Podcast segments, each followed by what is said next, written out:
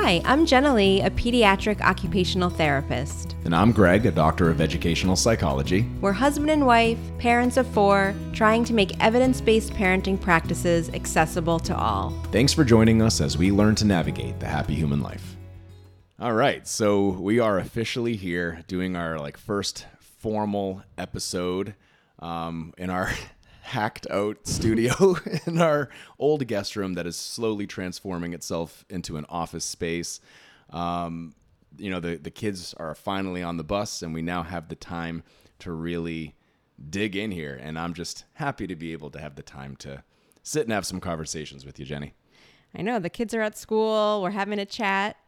I think by our standards, we might be on a date. Yeah. Oh, this is a date, and uh, date by my standards. And I think everyone's here, ready, and excited to get into our first topic, uh, which is all about tantrums, emotional outbursts, meltdowns, and what we can do. Um, it's without a doubt the biggest question that we've gotten from the mm-hmm. people in the happy human community. Uh, we reached out and said, hey, you know, what do you want us to podcast about? And without a doubt, this came up as number one.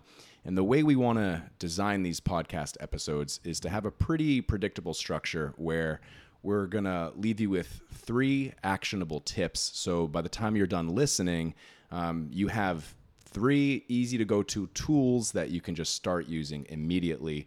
Um, so with each episode, we're going to have a learning outcome. And the learning outcome for this episode, then, by the end of the episode, we'll all better understand our kids' tantrums, emotional outbursts, and meltdowns, and be better able to manage them by putting the actionable tips that we're going to be talking about into practice.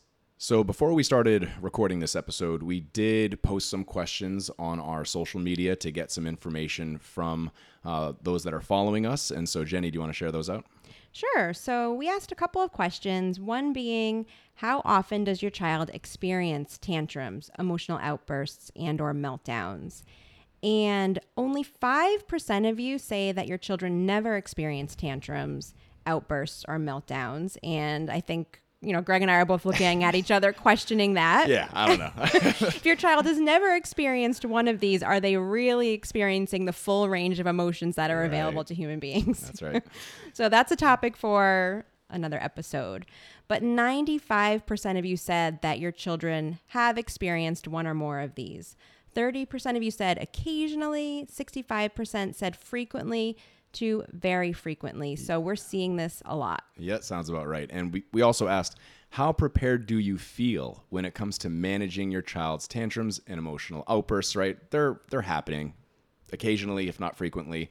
Uh, and 83% of you responded that you don't really feel that prepared or just minimally somewhat prepared to manage them. And so that's why we're here talking about it in our first episode, right?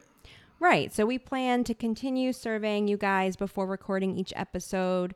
So head on over to our stories on Instagram or Facebook and follow along. We would love to hear your two cents. Yeah. So, to dig into the topic for today, we're going to start by sharing out a question that we've gotten from one of our Happy Human community members. So, we have a community member. His name is Matt. And he said, We're the parents of a three and five year old. The oldest has always been very sweet, kind, and loving, but she's in this I want everything phase. She's having a hard time understanding no, and it's been triggering these immense episodes of anger to the point of hitting, stomping, throwing objects, etc. Additionally, our three year old observes this behavior and has started to mimic them. We've tried multiple tactics to try to control the episodes, like avoiding the word no altogether, taking deep breaths, sitting with her, offering loving hugs, soft words, but nothing seems to work consistently. My wife and I are at odds here and are seeking advice on better ways to handle the situation for both of our children. Yeah, we're right there with you, Matt. I mean, again, all of us are probably listening to Matt's story and really having that sense of relatedness. Um, and so we do get messages, again, on this topic about this pretty much on a daily basis now. Um, again, we've got our four kids, you know, ages two to 11. We are experiencing it daily ourselves. It is a horror show over here much of the time. Um, but yeah, you know, we're here to talk about some tips. It was actually hard to pick a story from a member because there were so many great ones that we wanted to use for this episode. So yeah. just know you're not alone. Yep. You're in good company, Matt. Before we dig into the actionable tips that we mentioned before, it's important to understand that we are just seeing the tip of the iceberg when we observe our kids' behaviors. What's most important is that we attempt to discover the underlying causes of these reactions and provide support and build coping strategies. All of our children are learning to navigate their emotions and sensory experiences. Our children are born with all of these emotions and none of the coping skills, right?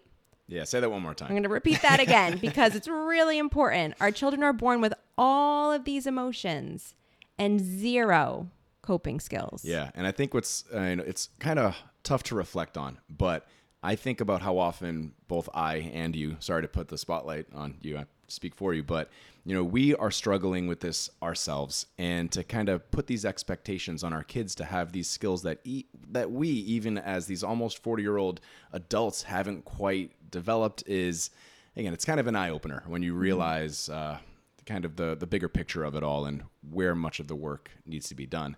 Uh, but at the end of the day, we need to understand that children have underdeveloped frontal lobes, and that's our centers for emotional regulation. Um, you know, they might be having these tantrums, emotional outbursts, uh, these meltdowns become a, because of a number of triggers they might be hungry. They might be tired. It might be sensory overload. Any sort of transition can be a trigger. And so much of the time, you know, if we just take a big step back and try to play detective, try to figure out what might be triggering the meltdown, um, that's often a, a really good first strategy. However, it's not one of the three that we're going to be sharing today. So we'll talk more about playing detective on a different day. And, uh, you know, just to mention, when we were drafting the outline for this episode and what tips we wanted to share, we had like what? Like, I don't know, 20, 25, like 30 tips. So It was very overwhelming. yeah, and so to pick just the three that we're going to share with you today was a challenge in itself. But uh, again, if you we plan on to this is you know our first big episode. Um, we plan to keep on doing this to help ourselves and you all grow. So stick with us, and uh, yeah, over time we will drip every single idea that we have out to you. So you ready to get into this? I'm ready. Let's dig into tip number one, which is connect through validation. I'm going to tell a little story about our eight year old, and she was invited to a friend's birthday party. It was at a local dance studio, but she was unfamiliar with the place, even though she's, you know, she's been dancing.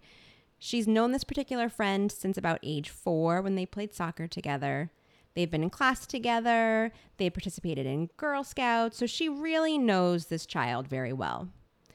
We didn't know who else was invited to the party, but I reassured her that she would know most of the people there. So, picture this, the party was about to start at 11.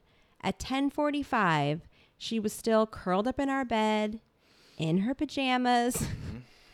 I can laugh about it now, but it wasn't funny. No. Saying she wasn't going to go and that she was scared. Yeah. She was crying, refusing my every attempt to practically drag her out of bed. So, you know, that was the wrong approach there. I was anxious about getting there on time. I wanted her to be ready now. Yeah, and I think just to kind of pause you there for a second, we need to recognize just how big of a factor that is, right? When we allow ourselves to get dysregulated, it can only kind of co-escalate things. And mm-hmm. again i'm assuming much of you out there are just like us where the moment you you know you start to see your kid kind of beginning to have that tantrum or meltdown it kind of serves as a trigger. And you know it's even worse when you've got some place to be and you're on the clock that kind of your own dysre- dysregulation is just so likely to kind of come into play and co-escalate things. But we all know very well that the version of us that's able to take some deep breaths and keep our cool will help them cool down too right uh, through co-regulation Well, I think like we were all raised with that like fix it or Yeah. or make it stop right mentality. So when we can't do that and get that immediate reaction, we sort of lose our cool. yeah we get frustrated and We're triggered. things start to spiral Right. so what did you do in this moment though So, looking back at that tip, connect through validation, my first step was to really step back and regulate myself, right? I took a couple of deep breaths. I said something like, She's not trying to give me a hard time, she's having a hard time. And that was really powerful. Once I was able to, you know, you talk about this getting wrapped up in it. Mm-hmm. We're sort of wrapped up in this storm. Once I was able to calm my own storm, is when things really started to shift for us. Yeah. It became less about this sort of like me against her, and we became a team. Yeah, it's like a total shift in perspective that just changes everything. Right.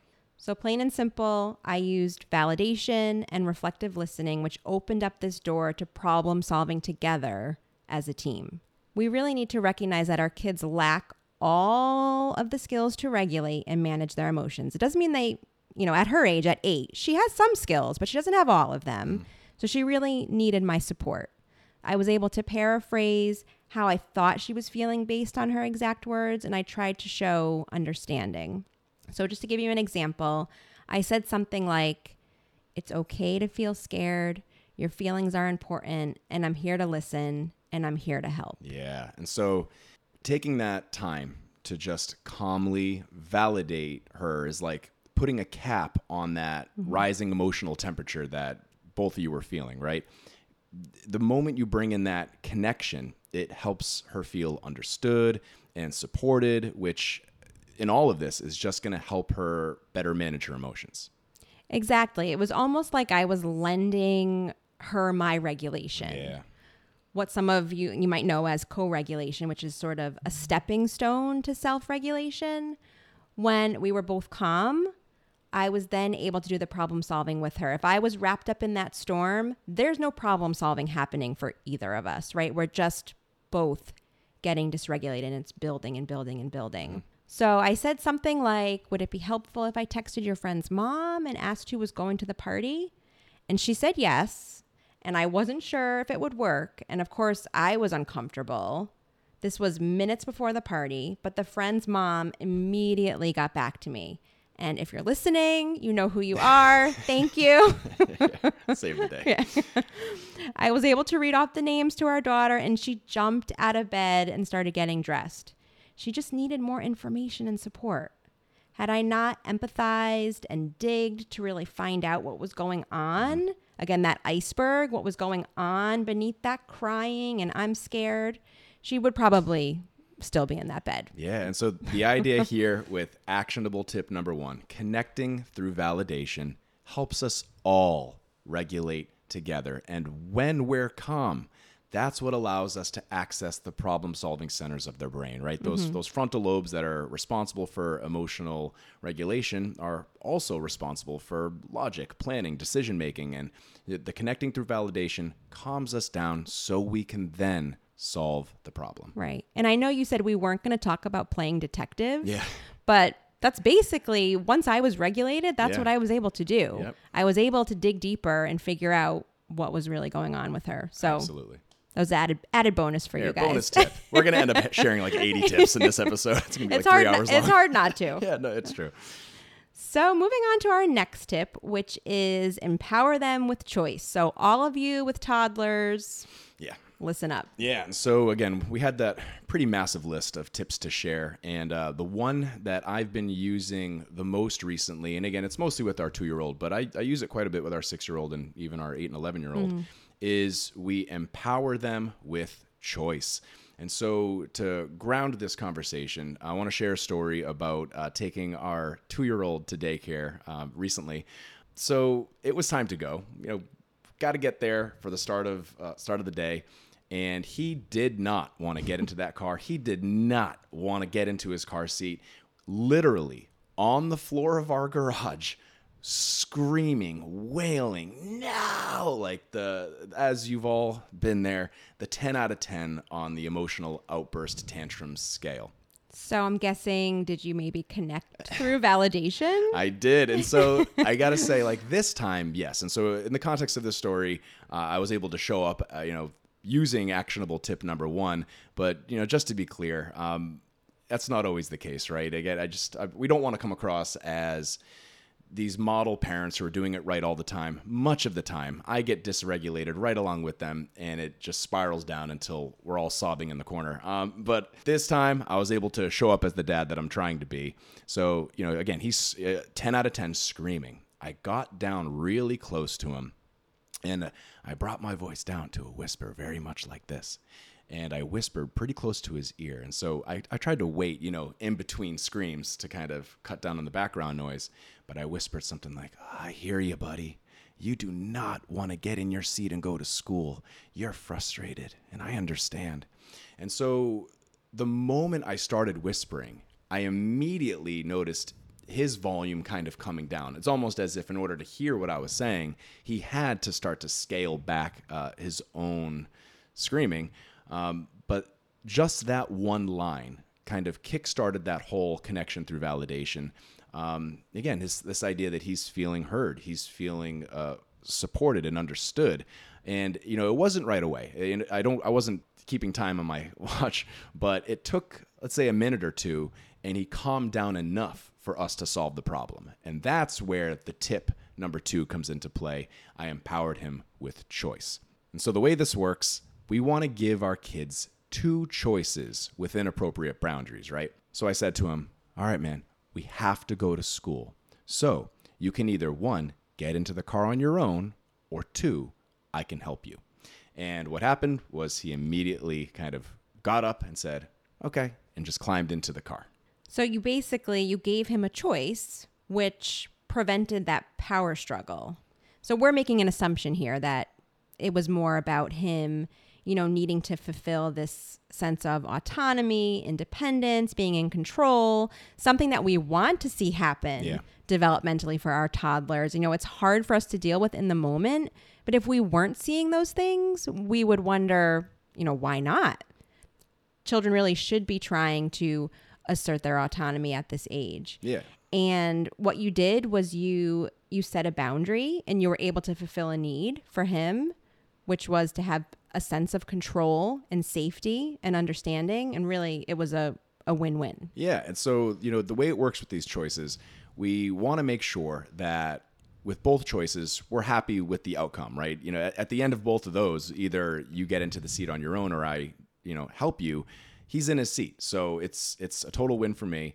And I think the key factor here with with younger children is exactly this idea of you know tapping into that need for autonomy that they have. They want to be able to make their own decisions and be in control. So you offer up that first choice, which allows them to flex that control to really demonstrate their autonomy they're probably going to lean towards that one but then they hear option number 2 where it's like listen I'm going to I'm going to pick you up and put you in the seat and by no uh, way am I saying we need to be doing that like roughly. All of this happens very calmly, very regulated. Well, it sounds like you were very neutral too, mm-hmm. right? Like you have two choices. You yeah. set a you set a firm boundary. You can do it yourself, or I can help you.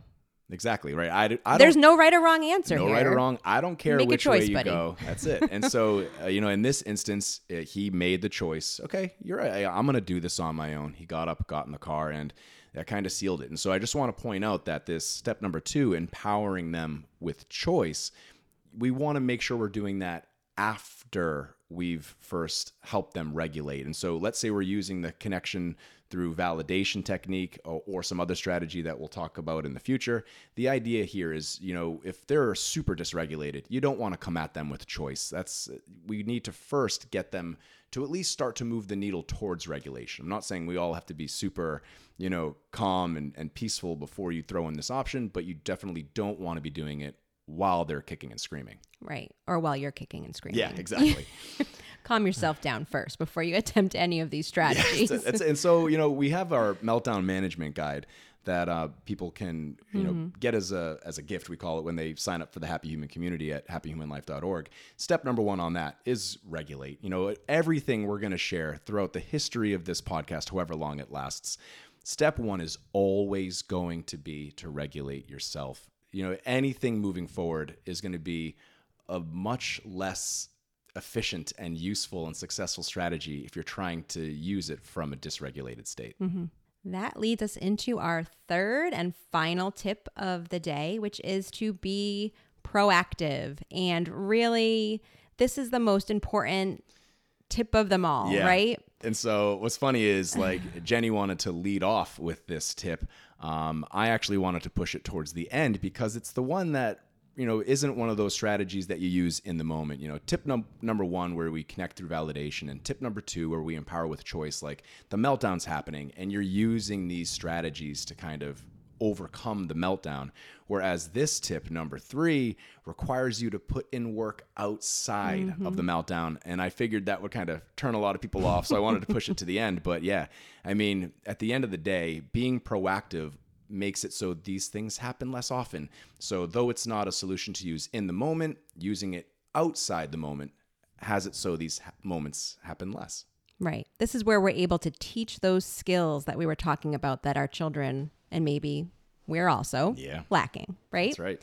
So, being proactive using five minute play. Now, what's five minute play? I'm going to explain all of that to you, but first, I have a little story. Every once in a while, we hear something like this in our house Mommy, can you put your phone away? Mm-hmm. I mean, how many times have we all heard this, right? It's heartbreaking. Sometimes it's frustrating. But when they clearly see us giving our attention to our phones and not them, it hurts, right? Think about when your partner does it. Yeah. Greg and I will be laying in bed sometimes and he pulls out his phone and I might have my phone out too. And the minute I put my phone away, I look at him and I'm like, Why is he on his phone? Why are you on your phone? I know we were both just on our phones, but I'm done now. So put yours away. Yeah. And I think, I think what's the most challenging with the kids at least you know these days we're doing a lot of work on our phones it's not always sitting there flipping through sco- uh, scrolling through social um, yeah we're writing work emails or doing something now happy human related. And so it's just tough because they don't necessarily see it as mom and dad doing work. They just see it as mom and dad giving attention to their device instead of me. And so yeah it's just it lends to a lot of hurt really all around. Right. But when we do put our phones down we truly never regret it. Never. Never. Um, so one day when this happened, I actually set a five minute play timer and I put my phone away. Okay. So actionable tip number three we're being proactive using this five minute play. Dig into it, Jen. So basically, we shoot for just about five minutes a day of one on one time with each of our kids, right? So mm-hmm. phones are away. I might say something like, I'm going to turn my phone off for the next five minutes. We can play anything that you want that doesn't include technology. Now, this is how we do it in our house, but maybe you connect through tech, especially our neurodivergent friends. I know, you know, Greg, you love to connect with the girls playing video games. Yep. What was the name of that? What? Oh, that's the the Legend of Zelda: Ocarina of Time, Nintendo 64, classic, best game in the world. Right. So they're they're playing this game and you know they're reading what's on the screen they're talking to one another so clearly they're they're connecting through this type of play so i'm not here to judge anyone i'm just telling you sort of what i've learned and what's been best practice for me but you totally you make your judgment call on this one you know your family you know yourself you know your children yeah basically we're creating a safe play environment and at this time i'm really trying to follow my child's lead right? So in this example, my daughter wanted to play with Magna-Tiles. I watched, maybe I made a comment like, oh, wow, you're being an architect. Or yeah. I commented on her color and style choices. Basically, I used words of encouragement or I simply commented on what she was doing. You can literally just say what your child is doing. Right. And you will be engaging in five minute play. That's it doesn't it. need to be complicated. You don't need to overthink it. Another tip is that we're really we're not asking questions right. during don't, this don't time. Don't put them on the spot. Exactly. Nobody likes that. so I'm mimicking what she's doing. Maybe I'm adding on to the play. I might feel like this is a teachable moment. I'm showing her that what she's doing really matters. I'm showing her that I'm interested, right? Yeah, Nothing there. else matters more than this time with her. Mm-hmm. It really is a great time to build on skills that we would like to see in our kids. So, this is the time when they're regulated, right? This is when we can teach skills. When they're having tantrums, emotional outbursts, or meltdowns, that is not the time to teach skills. Yeah. This is the time, right? This is when we can actually practice these coping skills through play. So, you know, Greg's example of our son having a hard time transitioning into, you know, to getting into the car. Maybe your child has a hard time transitioning into school in the mornings. You can play out these different scenarios using trucks or, you know, another favorite toy. It's so true. You you bring in those again, once you do a little bit of that detective work and you're noticing the triggers, the moment you're in this 5-minute play, like Jenny was saying, if we're regulated, again, those brain channels are wide open for learning. And that's why play is the best place to learn, right? If we're dysregulated, those frontal lobes are, are offline. You're using the primal parts of your brain just to survive. You're not learning any skills in those moments. You're, again, just trying to survive. So during five minute play, those learning channels wide open. Again, you could really apply this to any form of play where you bring in those relevant themes or scenarios mm-hmm. and just work through them in ways that you kind of want to see play out in the real world. I mean, our kids are always seeking connection, and this five minute play, and, and what's funny is, you know, we say five minute play, but in all reality, sometimes for me, this is one minute or two minute play. It's whatever I've got to offer. Uh, five minutes doesn't seem like that much, but let's be real. When you've got a bunch of kids and other responsibilities, you might not have five minutes. But if I can squeeze in a minute, if I can squeeze in two minutes of just being fully present to connect with them, I mean, it's all an investment in our relationship and in building their uh, ability to be emotionally intelligent and resilient, which over time is going to decrease the frequency and duration of these tantrums, outbursts, and meltdowns. Right. Every little bit adds up. Yeah. Basically, what you're talking about here is building this parent child bond, mm-hmm. right? So, this takes practice, this takes time. It's not something that happens overnight. So, let's do a practice together. I want everyone to take out your phone. You and me. That's you. You too. Okay. Take it. I'll wait. All right, I got it. If you're driving, maybe yeah, don't true. don't do this. Pull over, or right. wait. You can wait till you get home. I give you permission. So every day, say 5 p.m. or another time that's convenient when you're with your children, you're gonna set a timer that says five minute play, or put away my phone, or you can put your child's name in there, and you're gonna try your best to stay present, even if it's just for two, three, four, five minutes, whatever you can invest in that day, and just trust in the power of play. Yeah. Go over there, ask them what they're doing, say, Can I play? And let them lead. You know, like you were saying, you don't have to do anything other than really be there.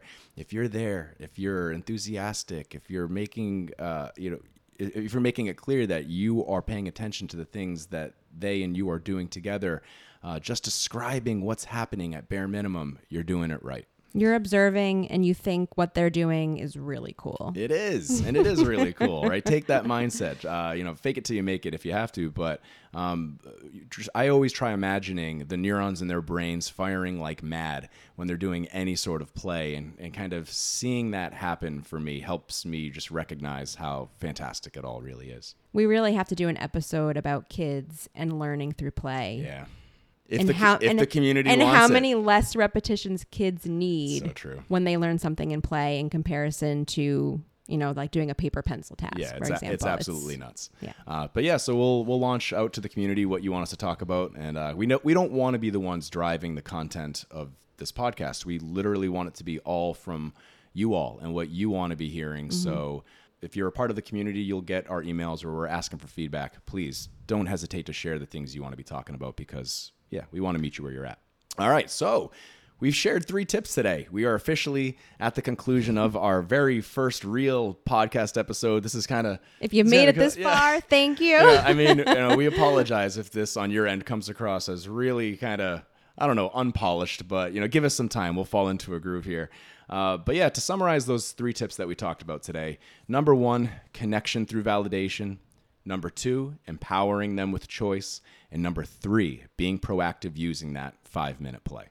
Right. And just to reiterate, this five minute play, anytime we're being proactive and we're regulated, this is when we're teaching skills. Yeah.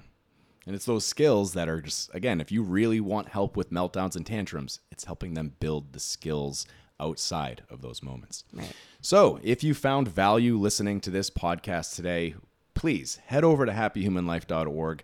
Sign up to be a part of the Happy Human community. It's no cost at all to be a part of it. Um, basically, it just puts you on our email list, and this is where we uh, answer questions from the community and seek feedback about what happy human life should be because uh, again we're really into this whole parenting thing we're working really hard on being better ourselves and you know we've only been sharing content for a little under a year now, mm-hmm. and it has been probably one of the most rewarding things I think that either of us have ever experienced. Being able to share out what we think we know with the idea that we may be helping you. Um, so and I think we've seen the changes in our own family Oh, God, as well, honestly. Yeah, it doesn't mean every day is easy. It's certainly far from easy, but we're seeing growth. Yeah, I mean, the fact that you know sharing out this content is just forcing us to be more mindful of these things. And anytime you spend more time in that kind of space, that's just where your brain's going to grow towards. And so uh, we're going to keep making content. Um, Yeah, so looking ahead, our next episode, which was decided by you guys, is titled Building Resilience in Our Children, Nurturing Emotional Strength, and Coping Skills. I mean, this is exactly what we're talking about, right? So this is going to lead into being proactive. What can we do to help build those resilient kids who have meltdowns less often? We want to thank you for being here. We had so much fun. We got to go on a date, This right? been- Look at us. I'm just happy. We're getting out there. right now. Doing this podcast, it gives us time to spend together talking about the things we care about most. So thanks for encouraging this. Yes, and so we're going to end each episode with kind of a mantra message. This is the idea. Um, so bear with me as I as I walk through this. Feel free to pull out a journal, write Yeah, it down, That's true. say it back to yourself throughout the week. I want everyone to remember being a parent is hard. We're going to make mistakes, but we're also going to learn from them. We are strong, resilient, and motivated to grow. We just need to keep moving forward. I love that. Is that good? I love Yeah, it. Thank you. All right. All right, we'll see you next time. Take care.